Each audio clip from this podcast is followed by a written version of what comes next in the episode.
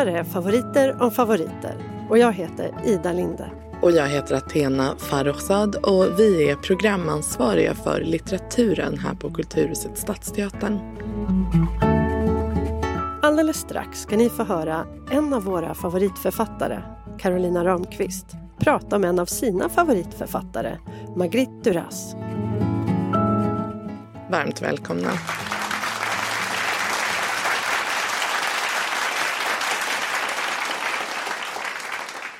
Att befinna sig i ett hål, längst ner i ett hål, i nästan total ensamhet. Och upptäcka att endast skrivandet kommer att rädda en. Att inte ha minsta ämne för en bok, inte minsta idé för en bok, är att återigen befinna sig inför en bok. En tom oändlighet. En möjlig bok. Inför inget inför ett slags levande och naket skrivande. Något fruktansvärt, något fruktansvärt att övervinna. Jag tror att den som skriver saknar idéer för boken. Att hon har tomma händer, tomt huvud och att det enda hon vet om detta äventyr, denna bok, är det torra och nakna skrivandet. Utan framtid, utan eko. Avlägset, med dess gyllene elementära regler. Stavning, betydelse. Nu minns jag inte exakt när det var eller på vilken plats jag befann mig första gången jag läste det här stycket. Ehm, jag hade ärligt talat gärna velat minnas det. Och när jag valde detta stycke till att börja den här kvällen med förstod jag inte riktigt varför jag så gärna ville minnas det. Varför det inte var nog att minnas själva läsningen. Hur det kändes att läsa det. Jag undrade om det hade att göra med sentimentalitet eller självupptagenhet. Om det var något sånt som fick mig att önska att jag hade kunnat se det framför mig precis som det var. Den scenen ur det förflutna, oförfalskad. En flicka som stavar sig igenom en text för att få del av något som tycks finnas i boken. En hemlighet som en gång för alla ska avslöjas. Ni förstår nog att den tycktes finnas där. Det verkade så på grund av boktiteln, Ekrir, att skriva. Namnet på författaren hade jag aldrig sett förut och inte hört talas om. Att skriva gavs ut på franska 1993 och är en av Marguerite Duras sista böcker.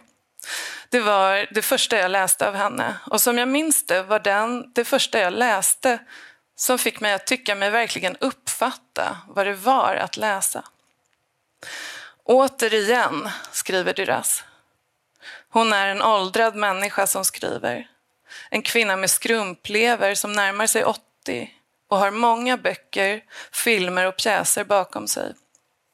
Som genomgått flera avgiftningar och till stor del talar fram sina böcker istället för att skriva dem. Hon befinner sig i huset i Nouf-le-Château i norra Frankrike där filmaren Benoît Jacquot ställer frågor till henne om hennes skrivande. Hon börjar boken om att skriva där, i det materiella. Ett gammalt hus som hon köpte för filmrättigheterna till sin genombrottsroman En fördämning mot Stilla havet från 1950. Och där hon i sin ensamhet under 1960-talet skrev Lolvés hänförelse och vicekonsuln. Romaner som tog hennes skrivande i en riktning där rytmen råder och som psykoanalytikern Jacques Lacan hyllade genom att säga att Duras på egen hand, helt utan honom, visste allt om det han lärde ut. I Duras sista böcker är det grunden som återstår blicken, språkets kraft och begränsningar. Bilderna av sten och hav och utplåning. I att skriva skriver Duras om att återigen befinna sig inför en bok.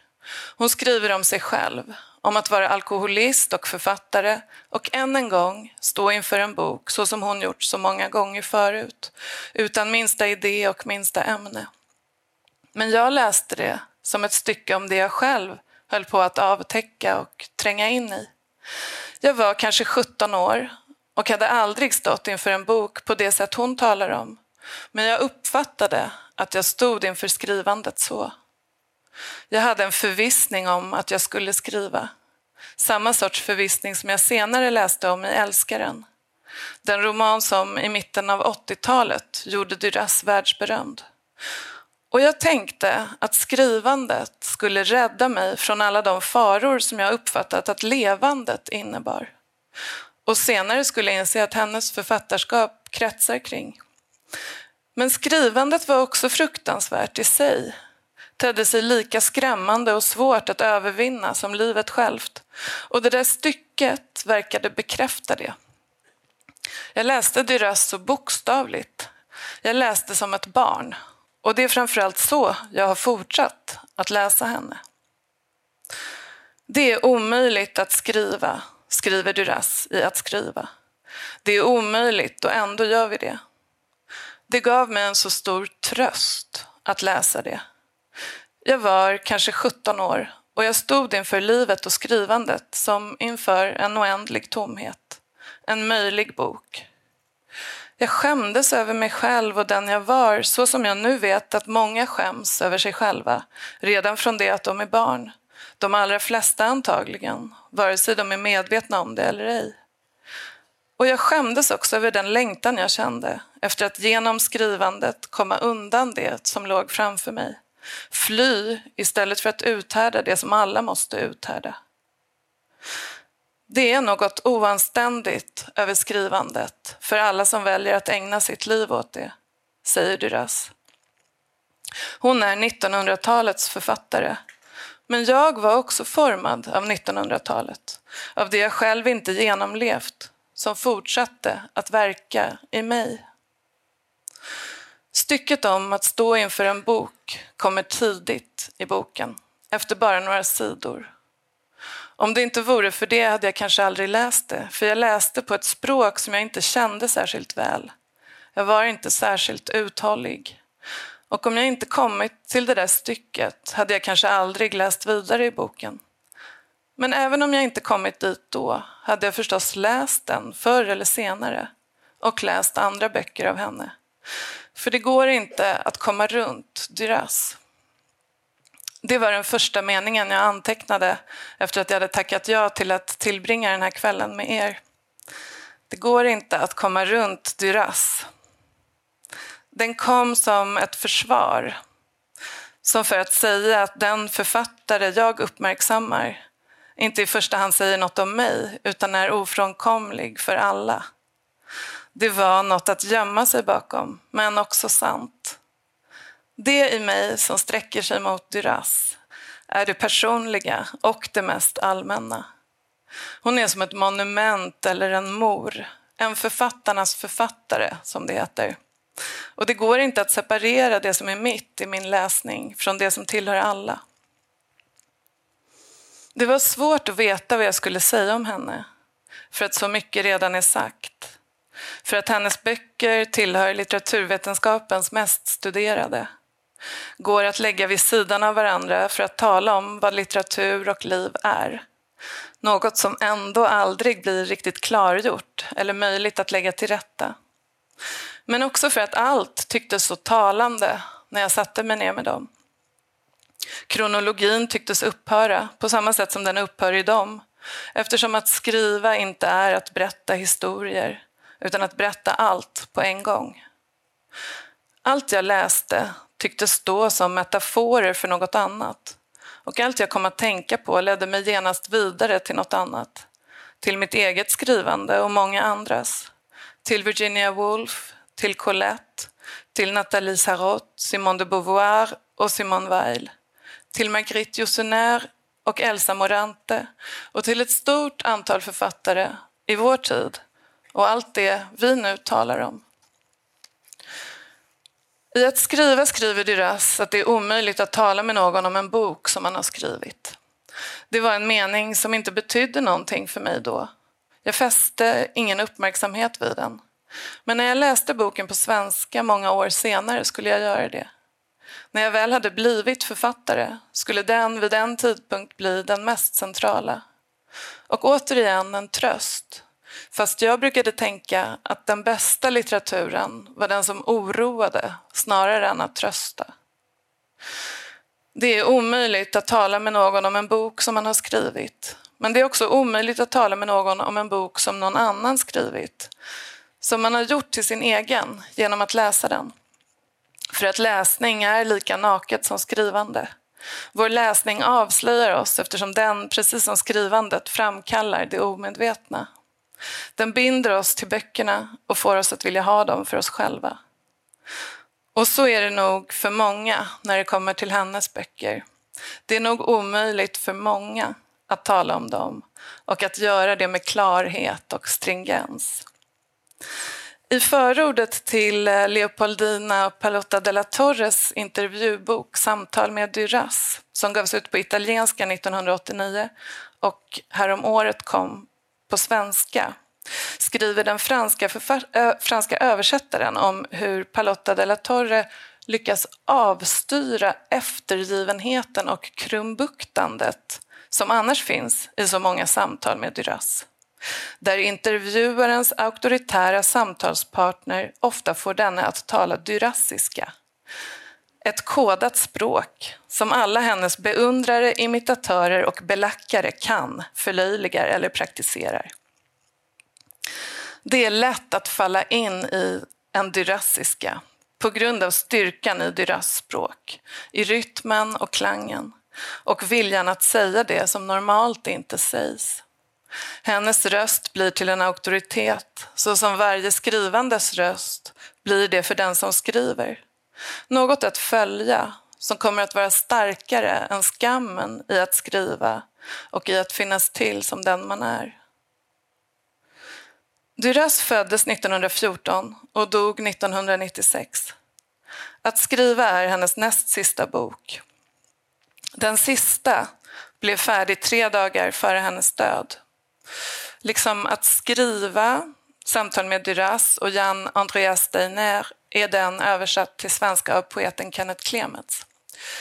Det säger förstås något att många som översätter Duras är poeter.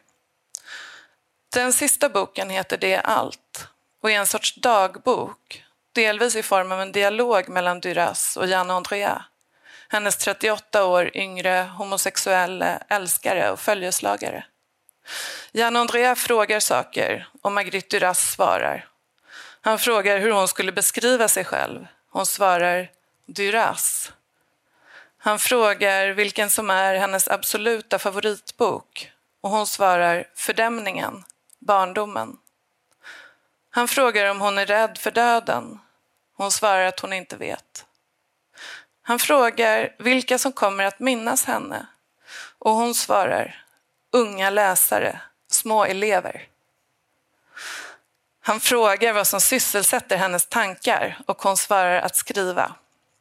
En tragisk sysselsättning, det vill säga, den rör livets gång. Det är vi som minns Duras, vi unga läsare och små elever. Jag minns det inte, men jag kan föreställa mig det nu. Jag är 17 eller kanske 18 år. Det är slutet av 1900-talet. I en bokhandel i Paris eller på kaféet som låg en bit från bokhandeln. Jag hade aldrig läst något av henne. Jag hade läst franska författare på svenska.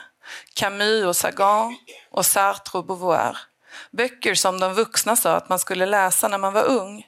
För att det var de de själva läst när de var unga. Och kort senare skulle jag se en bild av Duras där hon påminde om Anais Nin som jag också hade läst. Men Magritte Duras skrift var något annat. Så öppen och brutal. Så Som många andra som plockat upp boken ville jag skriva. Jag ville lära mig det, men jag vågade inte bli elev i någon skrivarskola. För jag var rädd att få veta att jag inte skrev tillräckligt bra och vad skulle jag då ta mig till? Men också för att jag trodde att skrivandet var något som inte kunde läras ut. Vilket förstås är sant på vissa sätt, men inte som jag tänkte mig det då.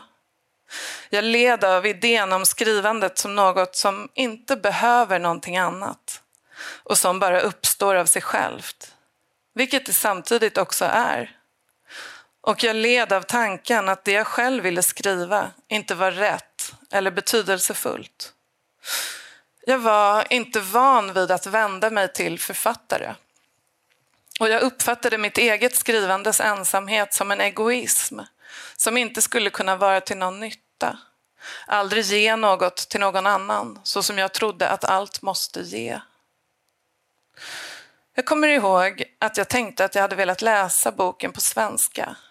Men det skulle ta 20 år innan den blev översatt. Det kan verka möjligt att läsa Duras på franska även om franskan är ny för en eftersom hon skriver så enkelt.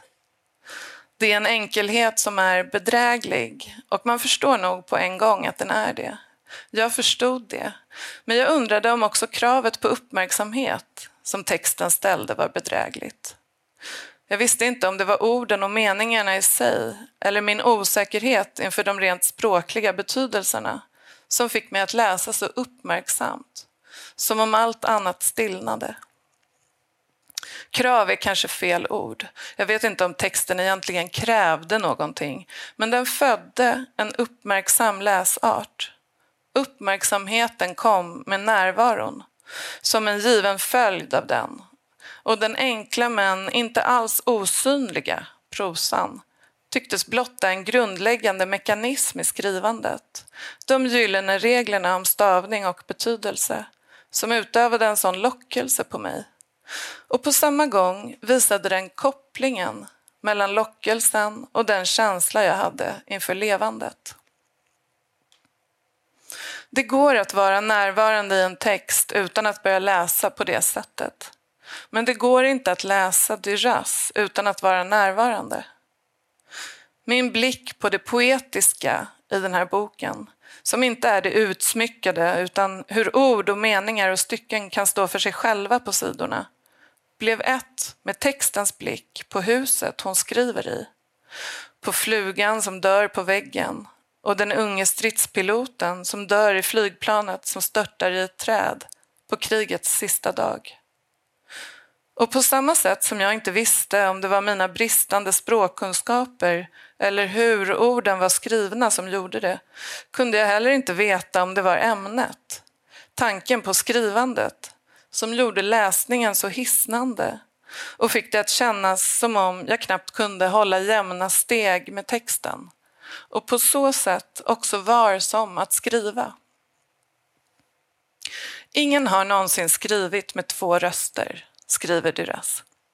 Men det som band mig till hennes böcker när jag började läsa flera av dem var just hur hon tycktes ha två röster.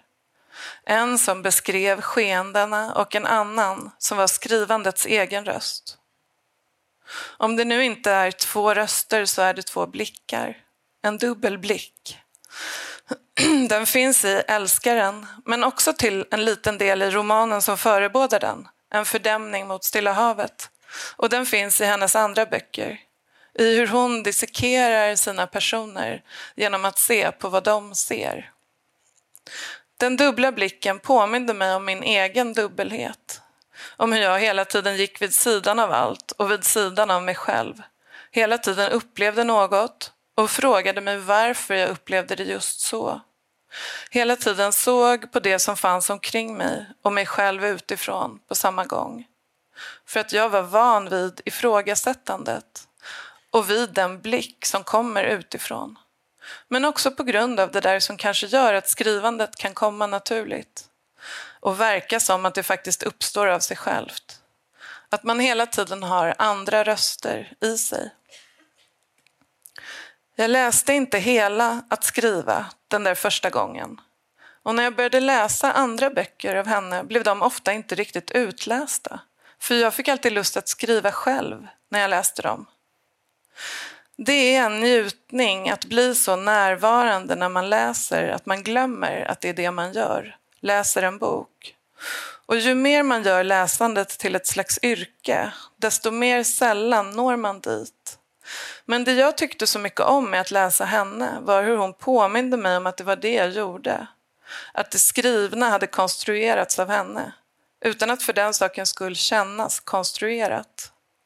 Och när jag nu gick tillbaka till böckerna för att kunna tala om dem ikväll upplevde jag en viss rastlöshet när de fick mig att tänka på en bok jag själv just skrivit och nu håller på att, som hon säger, separera mig ifrån. Det är alltid så när man skriver, att man tycker sig se det man skrivit överallt. Att allt omkring en plötsligt tycks säga något om det, skriva om det. Man undrar om man inbillar sig. Och precis som med nästan allt annat jag säger här har hon formulerat också det på något ställe. Men i fallet med henne är det inte bara inbildning. För vad jag än skriver eller försöker tala om så har hon redan skrivit eller talat om det. Om jag hade vetat det då när jag läste att skriva första gången så hade jag nog inte tyckt om det. För med det förflutna som levde i mig levde också dess idé om det nya och moderna. Och jag levde i individualismens förverkligande i världen. Det kan vara besvärande att få syn på sig själv som en ung läsare och en liten elev. Men det kan också behövas, och kanske särskilt för en författare. Jag har behövt henne som ett monument att gå till. Ett orakel som uttalar sina motsägelsefulla svar på mina frågor. Eller en mor som säger att hon också har gjort det jag gör, eller försöker göra. Hennes författarskap är ett monument, så som många författarskap som löper genom hela liv och tidsepoker till sist blir det. När böcker, också de som i sig själva inte strävar efter det monumentala, läggs till varandra likt stenar i en fördämning. Att läsa dem är som att själv minnas, att se hur allt återkastas i vartannat, omöjligt att förenkla. När man har läst några ser man hur urscenerna upprepar sig. Och hon gör inget för att dölja det, utan framhåller det tvärtom ofta själv. Hur allt går igen och återkommer. Fattigdomen, flickan som är 15 och ett halvt och möter den rike kinesiska älskaren på färjan över floden. Hennes mor som bygger fördämningen mot havet förgäves för att rädda sina risodlingar. Kriget och ockupationen, Maken som deporteras till lägret och kommer tillbaka. De andra älskarna, Jan och Andrea, den omöjliga kärleken. Hennes ena bror som hon hatade, som gjorde henne misstänksam mot alla män. Och den andra som hon älskade och som dog så att hon också ville dö med honom. Hon skriver i Älskaren att hon ser kriget i samma färger som barndomen den äldsta brodern som förtrycker den yngre, ockuperar hans svagare kropp. Och i en av filmupptagningarna där hon sitter i huset och talar om att skriva säger hon att hon upplevde nazismen och dödandet av judarna som något som riktades mot henne. Och att det kanske är det som är att skriva. När jag såg det där klippet nu så hade jag aldrig tidigare hört henne säga det så. Men jag har hört kritiken mot författare som skriver om något sånt som ett krig, som om det vore något som riktades mot dem. Och jag har hört klagandet över Duras upptagenhet vid det egna livet. Kanske är det bara som den amerikanska författaren Rachel Kushner skriver, apropå avfärdandet av Duras som en tjatig narcissist. Att en del människor bara upplever sina liv så starkt mitt livs historia finns inte, skriver Duras i Älskaren. Det finns aldrig någon mittpunkt, ingen väg, ingen linje. Jag ska läsa några stycken ur Madeleine Gustafssons översättning av Älskaren från 1985.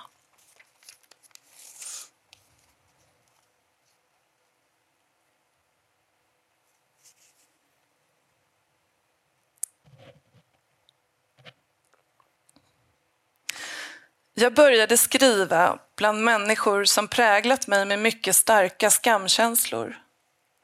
För dem var skrivandet ännu moraliskt. Numera verkar det ofta som om detta att skriva inte längre betydde någonting alls. Ibland vet jag att så snart man inte låter allting förblandas och ger sig hän åt förgänglighet och vind är detta att skriva ingenting. Att så snart det inte varenda gång är ett sammansmältande av alla ting till ett enda och till sitt väsen onämnbart är skrivandet ingenting annat än reklam.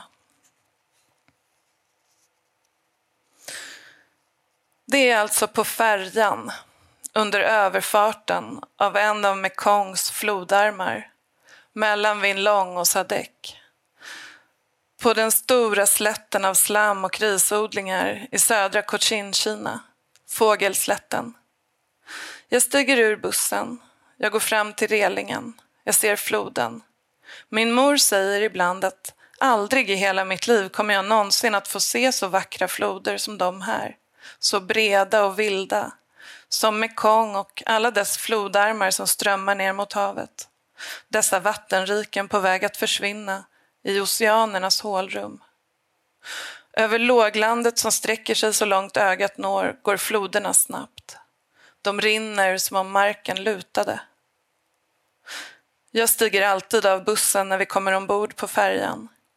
Också på natten, för jag är alltid rädd. Jag är rädd att trossarna ska släppa, att vi ska dras med ut mot havet. I den fruktansvärda strömmen betraktar jag det sista ögonblicket av mitt liv. Strömmen är så stark, den skulle dra med sig allt, också stenar, en katedral, en stad. Det blåser en storm inuti flodens vatten. Ursinnigt kämpande vind. Jag bär en klänning av råsiden. Den är sliten, nästan genomskinlig. Förut har den varit min mors. En dag ville hon inte ha den längre för att hon tyckte den var för ljus. Hon gav den till mig. Klänningen är armlös, mycket urringad. Den har den rostbruna skiftning som råsiden får efter lång användning. Det är en klänning jag kommer ihåg. Jag tycker att den klär mig. Plötsligt minns jag inte längre vad jag har undvikit att berätta och vad jag har berättat i de delar av mina böcker som har med min barndom att göra. Jag tror att jag har berättat om kärleken vi hyste till vår mor. Men jag vet inte om jag har berättat om hatet som vi också kände för henne. Eller om kärleken som vi hyste till varann. Liksom hatet, ohyggligt, i denna historia om utblottning och död som var familjens gemensamma öde i alla sammanhang, i kärlek som i hat och som fortfarande övergår mitt förstånd. Som fortfarande är oåtkomlig för mig, gömd i min kropps allra innersta. Blind som en nyfödd den första dagen. Det är det rum vid vars tröskel tystnaden börjar. Vad som utspelas där är just själva tystnaden. Detta långsamma arbete för hela mitt liv. Jag står där fortfarande inför dessa besatta barn, lika långt från hemligheten. Jag har aldrig skrivit när jag trott mig skriva, aldrig älskat när jag trott mig älska. Jag har aldrig gjort annat än att vänta framför den stängda dörren. Människorna i Duras liv löper mellan böckerna. Omdöpta, lite omstöpta. De rör sig genom dem, precis som vattnet i floderna och haven hela tiden rör sig genom dem. Men utan vattnets förgörande kraft, begäret och galenskapen. För också när de drabbas av den tycks beskrivningen av dem hela tiden starkare. Hennes blick deras egna blickar.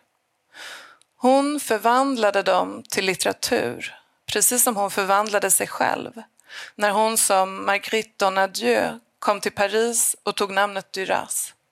Ett namn som tycktes ha en fonetisk styrka, som knöt an till hennes dödefars hemby och vars anonymitet skulle låta henne skriva ostört. I de sista böckerna använder hon namnet i tredje person. Kanske för att förtjäna sin upphöjdhet eller skydda sig själv från den. Duras, säger hon till Jan Andrea i början av den sista boken. Och hon har också givit honom hans namn. När de träffades hette han Jan Lumé, men hon tyckte att hans mors flicknamn Andrea skulle passa hans person. Det finns en våldsamhet i övertagandet av andra människor och läsaren kan alltid värja sig mot sammanblandningen av det fiktiva och faktiska genom att säga att det inte är sant. Älskaren är ett slags fotoalbum. Kvinnan, flickan som är klädd som en barnhora vill ha älskarens pengar för att ge till sin mor men också ha älskaren för att få den erfarenhet av att älska som så många kvinnor före henne haft. Bilden stämmer inte helt med bilderna i Fördämningen och Älskaren från norra Kina och Anteckningar från kriget. Boken som efter hennes död sattes samman av de häften med anteckningar till böcker som hon under hela sitt liv sagt sig förvara inlåsta i ett skåp i huset i Nufl. Men i samtal med Duras säger hon att allt i Älskaren är sant.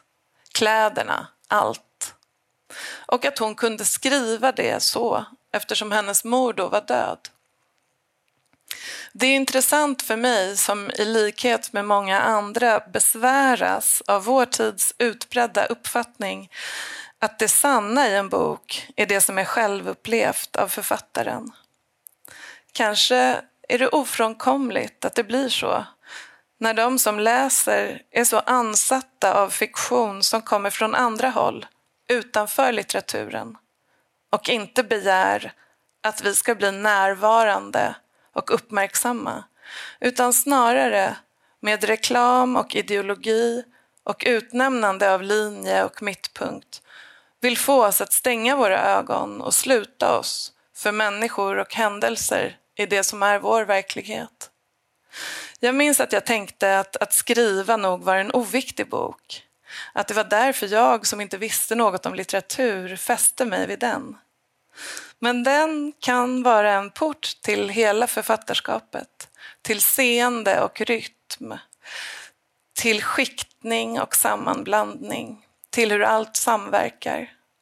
Och det som hände mig då när jag läste den för första gången var inte bara att något som alltid funnits där av läsningen gavs en form som gjorde mig medveten om vad det var att läsa och skriva.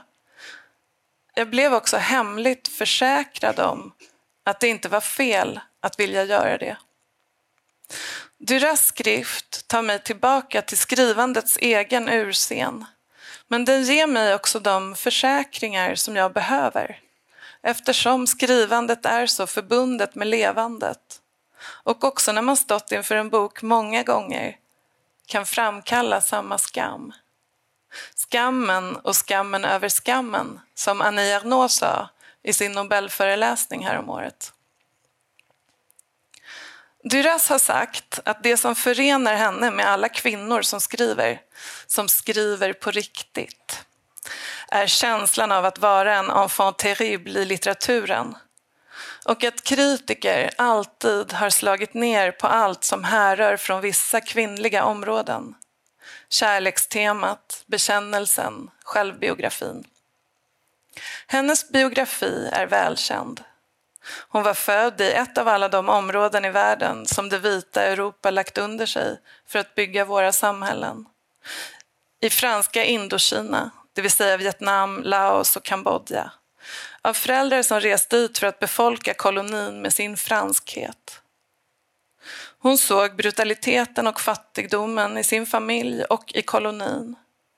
Hon började skriva som 11-åring efter att hennes far rest tillbaka till Frankrike och dött där och Ho Chi Minh rest till Sovjet för att tränas av Komintern. Hon skrev dikter om världen som hon ville till och inte visste något om. Och när Leopoldina Palotta della Torre i slutet av 1980-talet frågar henne varför man börjar skriva svarar hon om poesin, om sin roman Emily L där Emily läser Emily Dickinsons dikter. Och att allt börjar med dikterna. Att skriva består av fem texter och är tillägnad W.J. Cliff, stridspiloten som var ett barn på 20 år som lekte krig och dog i trädet på krigets sista dag. Hon skriver att det var krigets sista dag men på internet kan man se foton av Cliffs grav där det står att hans död inte inföll då utan i augusti 1943 det år då hon som 29-åring debuterade med romanen Les Impudents.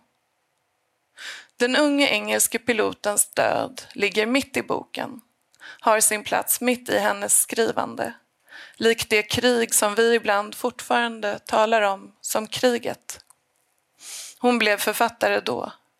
Hon hade kommit till Paris 1933, utbildat sig till jurist arbetat för kolonialministeriet och publicerat L'Empire Français, en propagandapamflett för det koloniala projektet. Under ockupationen arbetade hon för den nazikontrollerade Vichy-regimens censur. Men hon var också med i motståndsrörelsen. Tillsammans med sin man Robert Antelm som arresterades och togs till ett av lägren i Tyskland, vilket hon skriver om i Smärtan. Romanen som, precis som Älskaren, kom ut på 1980-talet och liksom den fanns delvis i hennes anteckningar från krigsåren. Flera kritiker betvivlade det, att hon redan då skulle ha skrivit med den där kraften och klarheten. Men kort före att Duras dog hittades anteckningsböckerna i skåpet i huset i Noufle. De har redigerats och går att se som utkast till den senare produktionen, men också läsas för sig själva. Jag har valt eh, några stycken ur det häfte som daterats till mellan 1946 och 49 och som senare blir en del av smärtan. I den här utgåvan så finns det bilder av dessa anteckningsböcker. Ehm, och på det här första uppslaget så skriver hon om första gången hon träffar älskaren på färjan. Hon kallar honom Leo då och han är vietnames och inte kines. Ehm, och då såg jag ju också på sidan bredvid den här teckningen som man antar har ritats av hennes son Jean som hon fick med redaktören och författaren Diony Mascolo som också var med i motståndsrörelsen, också var alkoholist och som hon också skriver om.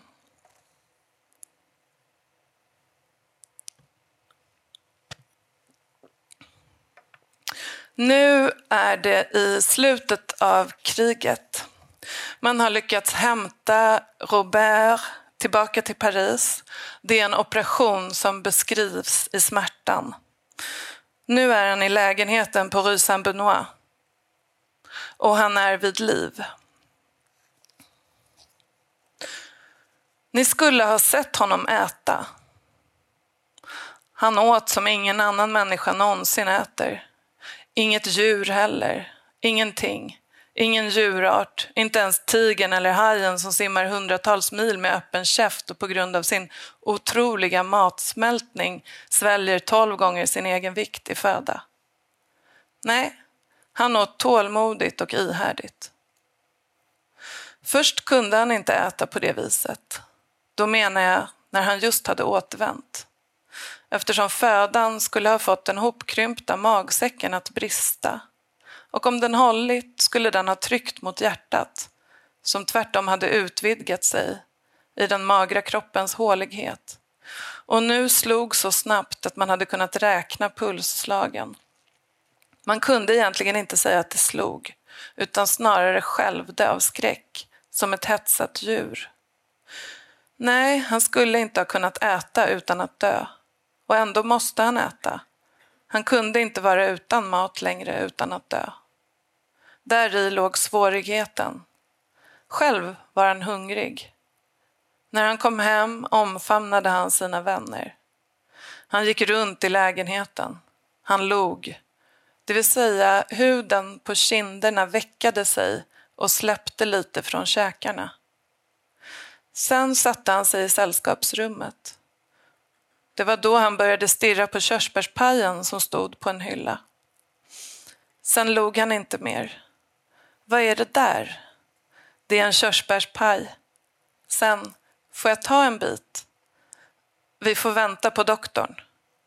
Men efter ett tag, får jag verkligen inte ta av den? Då började han ställa frågor om vad som hänt medan han varit borta. Men det var för sent. Han såg inte längre något annat än körsbärspajen. När doktorn kom in i rummet satt han på soffan. Doktorn stannade tvärt och bleknade.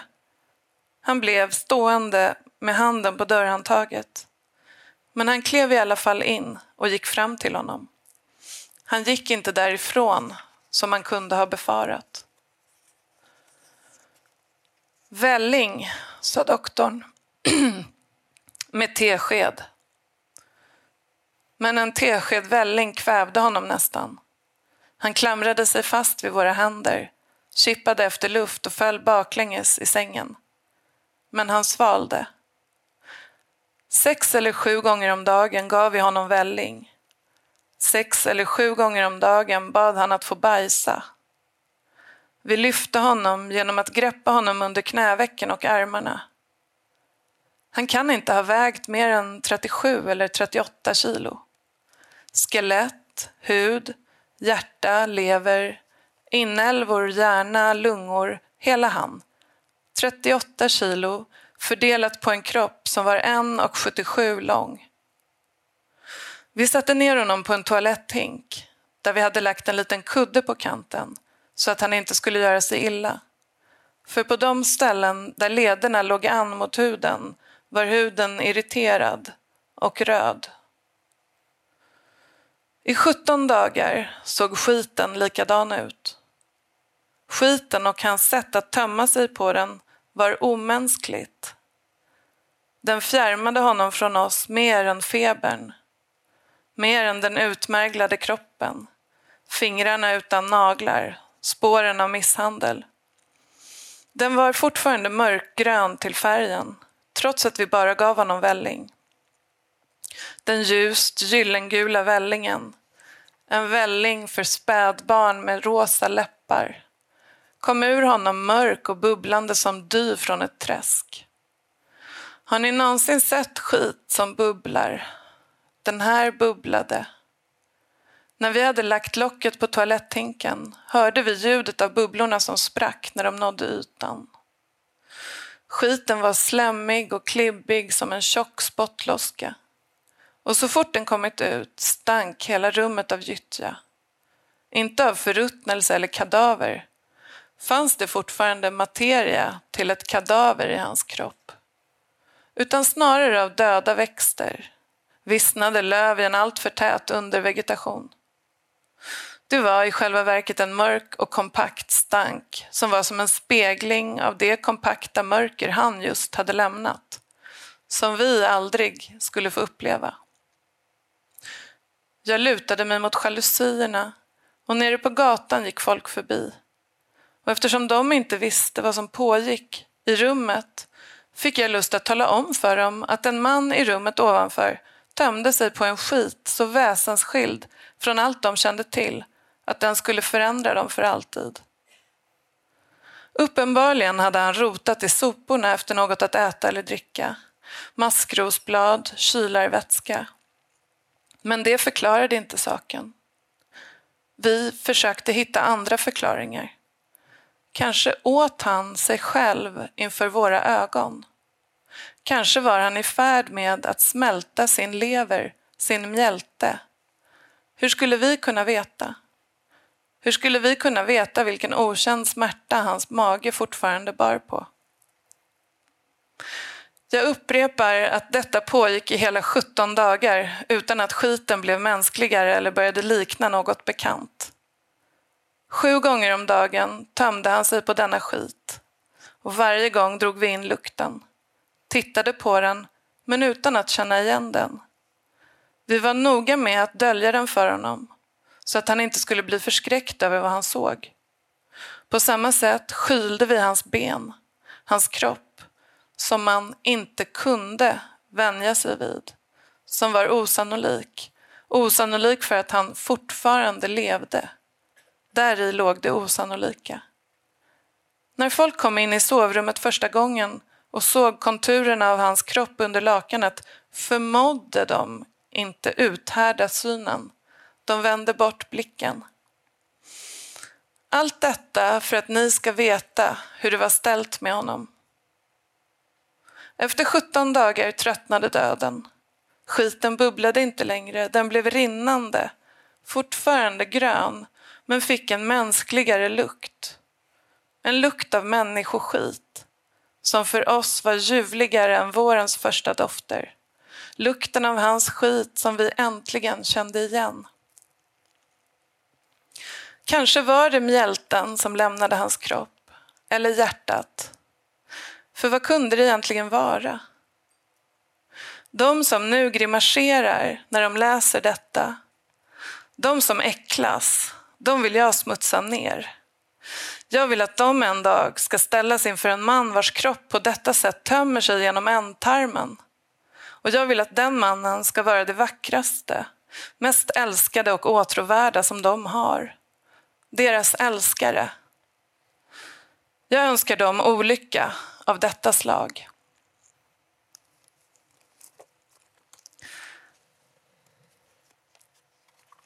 Man kan eh, stanna lite vid att eh, det här alltså är skrivet på 1940-talet.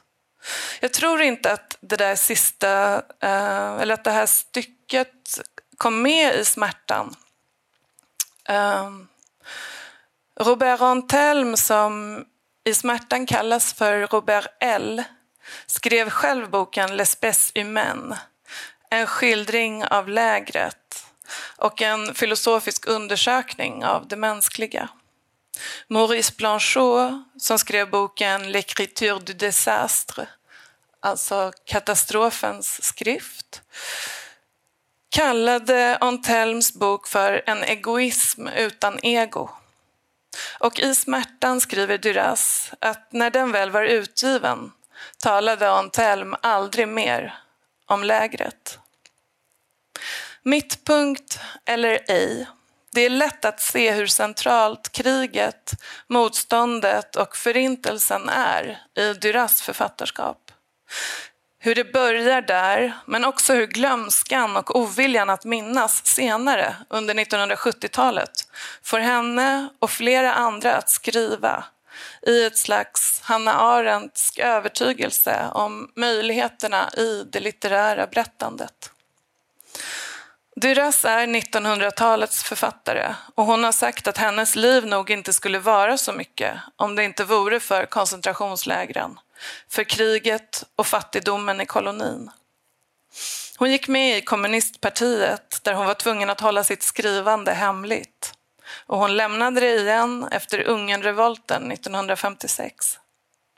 Hon arbetade som journalist och gjorde filmer i vilka personerna från böckerna också går igen.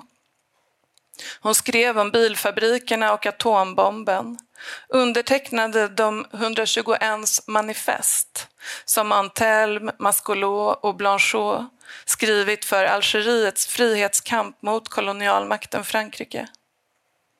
Hon deltog i studentupproren 1968 och kort senare skrev hon under Simone de Beauvoirs De 343s manifest för preventivmedel och fri abort även kallat slampuppropet eftersom de 343 kvinnor som där skrev under på att de gjort illegala aborter blev kallade slampor. Bland dem fanns skådespelare och feministiska aktivister och författare som Violette Leduc, Christian Roquefort och François Sagan.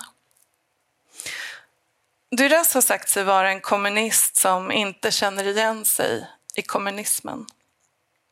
Hon har kallat sina böcker för politiska i bemärkelsen antikoloniala men också sagt att all ideologi upphör i skrivandet och att det är meningslöst att engagera sig i politiken.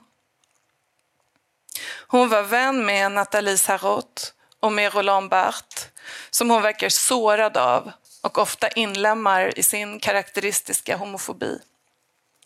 Hon skrev i tiden för det Barthes kallade den nya romanen.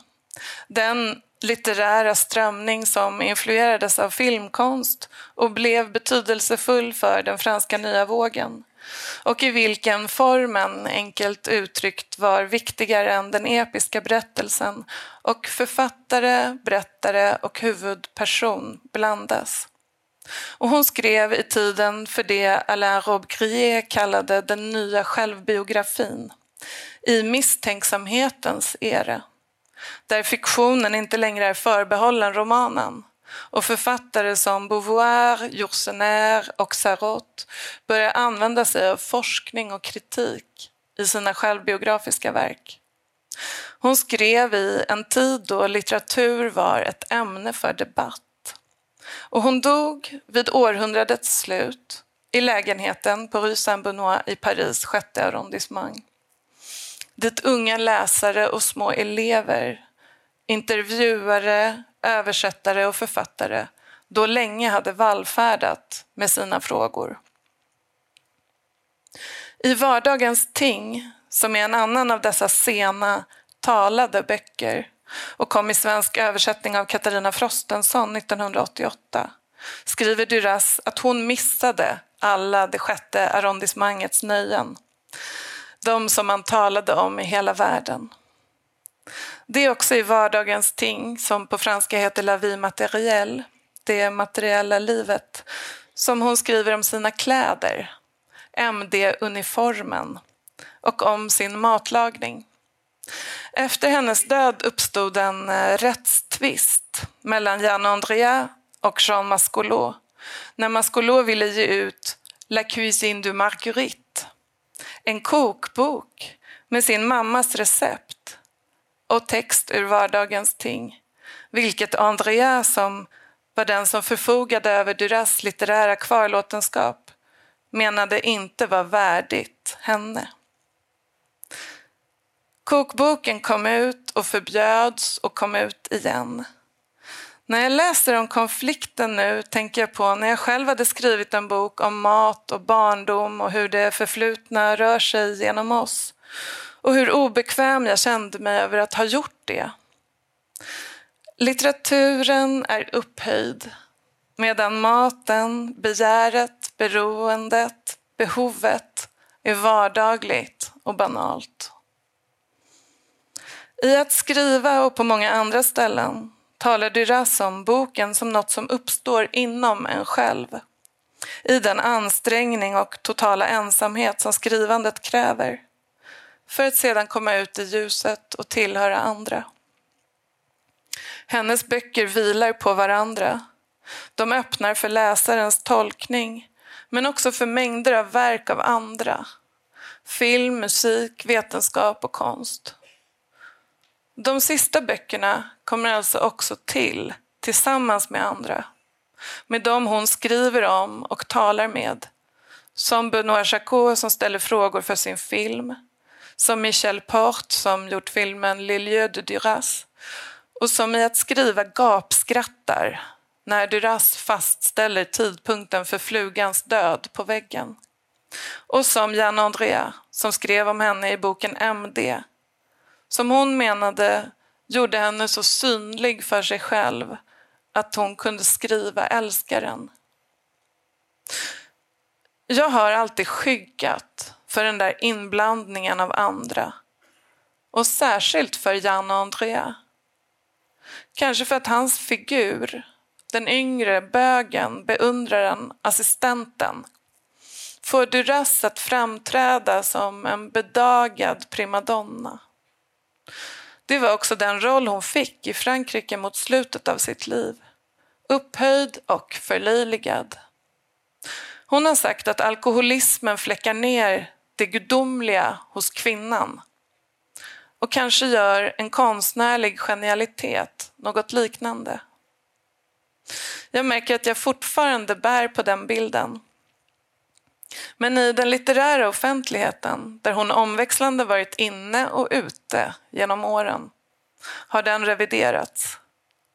När Att skriva väl kom ut på svenska 2014 hade Duras samlade verk publicerats i förlaget Gallimards prestigefyllda Pleiad-utgivning och hon fått sin plats i en internationell kanon. Jag har också skyggat för presentationerna av de sista böckerna som talade. För att jag var så fäst vid det Duras skrev, eller ja, sa, om skrivande och tystnad. Om det att, att skriva också är att inte tala. Att författare ofta inte talar mycket eftersom de lyssnar mycket. Jag kunde inte härbärgera det motsägelsefulla hos henne som i sig är så talande. Jag ville se henne framför mig, ensam i tystnaden i huset, utan inblandning av andra. Som när hon skrev vicekonsuln och Lolves hänförelse. En så idealiserad och omänsklig bild som mytologiserar geniet men också går igen i skamkänslan och i myten om litteraturens bortvändhet. I samtal med Duras säger Duras att det finns en intim och naturlig koppling som i alla tider har förbundit kvinnan med tystnad och alltså med självkännedom och lyhördhet inför sig själv. Vi vill kanske inte säga att kvinnor är tysta. För att kvinnor så länge uppmanats att tala och göra sig hörda. Men samtidigt är kvinnor kvar i tystnaden som i så mycket annat. För att det som funnits i alla tider inte försvinner så lätt. Barndomen saknar slut, krigen saknar slut, begäret saknar slut. Jag skämdes över hur begäret inte tycktes betydelsefullt som ämne. Och även sedan jag uppmanats att inte skämmas gör jag det. Jag gör det igen med den bok jag nu har skrivit. Men när jag fick anledning att återigen vända mig till henne påmindes jag om hur begäret, detta det mest alldagliga och mångtydiga på samma gång, också är som att skriva. Då jag läste Duras första gången visste jag inte att så många andra hade varit med om samma sak som jag. Åsknedslaget som kommer med närvaron i det enda stycket. Läsningen tog över på samma sätt som skrivandet tar över. Den upprättade mig och gjorde mig överflödig på samma gång. Men när jag lade ner boken undrade jag om det var en egocentrisk läsning. När jag inte längre läste började idéerna om litteratur röra sig i mig, precis som de kan göra då jag inte skriver. Det Duras talar om som något man måste frigöra sig från för att se i vilken riktning ens skrivande går. Och som ideologins censur av erfarenheten, av begäret. Eller det Virginia Woolf har talat om som föreställningen om litteratur som något som tar vår uppmärksamhet från plikterna. Fortfarande lever myterna om litteraturens bortvändhet. Fortfarande, men för oss just nu kan det verka som mer än någonsin när vi ser det totalitära kliva fram och som alltid rikta in sig på våra blickar. Till och med på litteraturens egna domäner kan de som, som Duras säger, skriver på riktigt framställas och förlöjligas som onödiga drottningar i vita torn. Men det språk som gör oss uppmärksamma får oss att öppna ögonen och sträcka oss mot andra människor och det som finns omkring oss. Det är motsatsen till det språk och den dramaturgi som gör fiktion av verkligheten. Döljer den och oss själva och gör oss oförmögna men också ointresserade av att se. Piloten som är ett barn som dör i trädet, flugan som dör på väggen, körsbärspajen och träcket, vittnesmålet, orden och hur de står i förhållande till varandra. Detta äventyr, skriver Duras i det där första stycket. Många har talat om äventyret i boken. Om närvaron och uppmärksamheten som bjuder läsaren att delta i ett okänt utforskande. Virginia Woolf sa att vi i ensamheten i våra egna rum riktar vår uppmärksamhet mot våra liv, våra minnen och detaljerna runt omkring oss. Simone Weil sa att full uppmärksamhet är som medvetslöshet. Och Simone de Beauvoir talade också om äventyret, att öppna sig för något och låta sig uppleva det. Något sker i det omedvetna och gör oss medvetna om vår medvetenhet. Den norska litteraturvetaren Toril Moy skriver i sin essä Språk och uppmärksamhet från 2013 att det bästa språket är det uppmärksamma språket. De bästa böckerna är de som väcker begäret att skriva i allmänhet och som en impuls i stunden.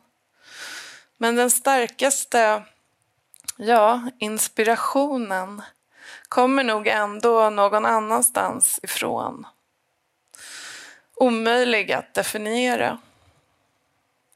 Det viktigaste jag tycker mig ha fått av Duras och några andra är snarast en tillåtelse i efterhand som jag alltjämt verkar behöva så fort jag inte är i texten. Ett gemenskapens motgift mot skam. En motsats till husängeln Virginia Woolf skriver om. Den perfekta viktorianska kvinnan från en Coventry Patmore-dikt som börjar röra sig genom Wolfs rum så fort hon ska sätta sig ner och skriva. Om någon hade berättat för mig då när jag stod inför skrivandet med två tomma händer att allt redan var skrivet hade jag nog inte velat höra det. Men nu tycker jag om att se hur vi som skriver sätter oss i förbindelse med de som skrivit före oss. Det är så det går till i livet och det är så det går till i skrivandet. Barndomen har inget slut, men litteraturen saknar också slut. Duras säger att det inte är för att berätta sitt livs historia som hon skriver.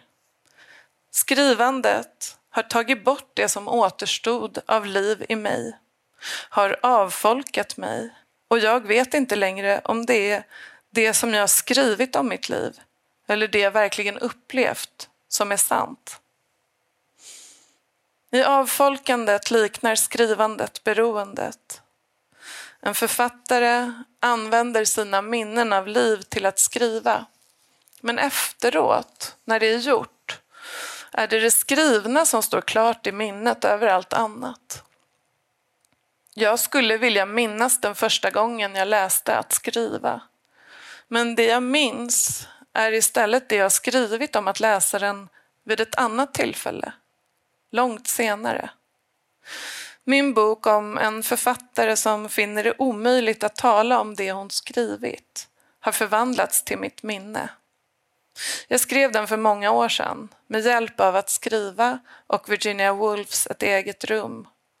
Jag hade skrivit flera böcker men jag kunde inte tala om dem för talandets upphöjda position i vår tid som var så långt från läsandets och skrivandets verkliga plats. Men också för att jag var rädd att med min mänskliga röst försvaga läsningen och lägga boken till rätta, göra den avslutad och färdigtuggad för läsaren på det där sättet som Duras ofta talar om som ett problem. Jag trodde att mitt talande måste mäta sig med mitt skrivande. Men nu vet jag att skriften har sitt eget rum och jag föreställer mig det som det verkliga rummet för böckerna där läsaren och författaren uppgår i någonting gemensamt. Upplöses.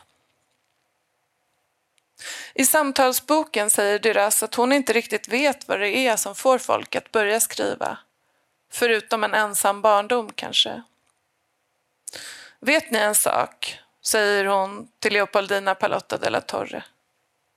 Jag tror att jag aldrig har träffat någon utan att jag ställt mig frågan vad gör folk när de inte skriver? Jag hyser en hemlig beundran för människor som inte gör det och jag förstår bara inte hur de lyckas med det. En vanlig fråga som en författare får när hon ska tala om sina böcker är hur hon klarar att skriva.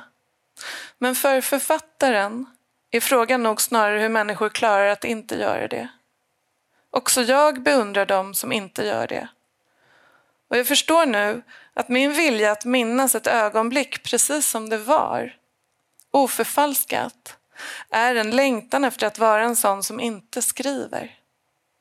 Som inte flyr och inte alltid är någon annanstans, som man är som författare. Som Duras talar om som något männen hon levt med hatat. Att hon aldrig varit där med dem.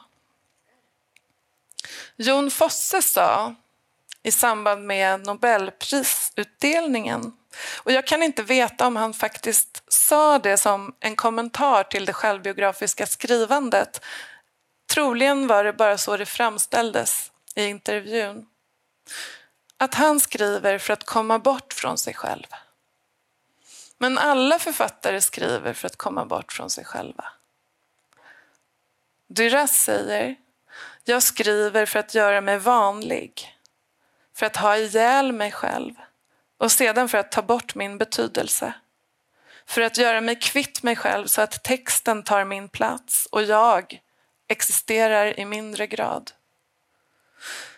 Min egen bok om den självmedvetna författaren som skäms över att tala om sina böcker slutar med att hon får sin nya bok i handen och känner hur den utplånar henne själv. Duras säger att lycka är ett ord som inte borde användas. Men det var ett lyckligt slut. Och det ännu lyckligare slutet inföll när jag talade också om den boken som jag trott mest kanske skulle bli en angelägenhet för andra som skrev och fick veta av läsarna att det inte var så. Längtan efter att vara en som inte skriver är också bedräglig. För också de som inte skriver, skriver. Också de som inte skriver om sina liv och sina minnen skriver om dem. Författarna har bara inte hittat något annat de kan göra ingen annan sysselsättning än de gyllene elementära reglerna om stavning och betydelse och inget annat sätt att leva. Att skriva är att vända sig bort från världen och sträcka sig mot den på samma gång. Precis som att läsa är det. Och när alla tycks vara någon annanstans, inte bara författare, och när fiktion och fakta förväxlas utanför litteraturen på nya sätt och det kan verka som att detta att skriva inte betydde någonting alls blir den sortens närvaro och uppmärksamhet något att tala om igen. Fast så många talat om det före oss. Så till eh, slutet av den här första texten i att skriva. Och jag vet inte om ni kan se, men också här har någon skrivit med en penna något barn som eh, något barn som var litet på den tiden då jag ofta hade den här boken liggande framme.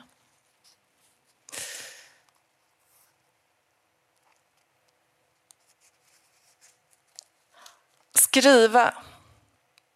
Jag kan inte. Ingen kan. Det måste sägas. Vi kan inte. Och ändå skriver vi. Skrivandet är det okända. Innan man skriver vet man inget om vad man kommer att skriva. och i fullständig klarhet. Det är det okända i en själv, i ens huvud, i ens kropp. Att skriva är inte ens en reflektion utan en sorts förmåga som finns vid sidan av en själv, parallellt med en själv. En annan person som visar sig och som kommer närmare, osynlig, begåvad med tanke och ilska och som ibland, genom sina egna handlingar, riskerar att förlora sitt liv. Visste man något om det som man kommer att skriva innan man gör det, innan man skriver, skulle man aldrig skriva. Det skulle inte vara mödan värt. Att skriva är att försöka få reda på vad man skulle skriva om man skrev. Och det vet man bara efteråt. Innan är det den farligaste fråga man kan ställa sig. Men det är också den vanligaste. Skrivandet kommer som vinden. Det är naket, det är bläck, det är det som skrivs. Och det passerar som inget annat passerar i livet. Inget mer förutom det, livet självt.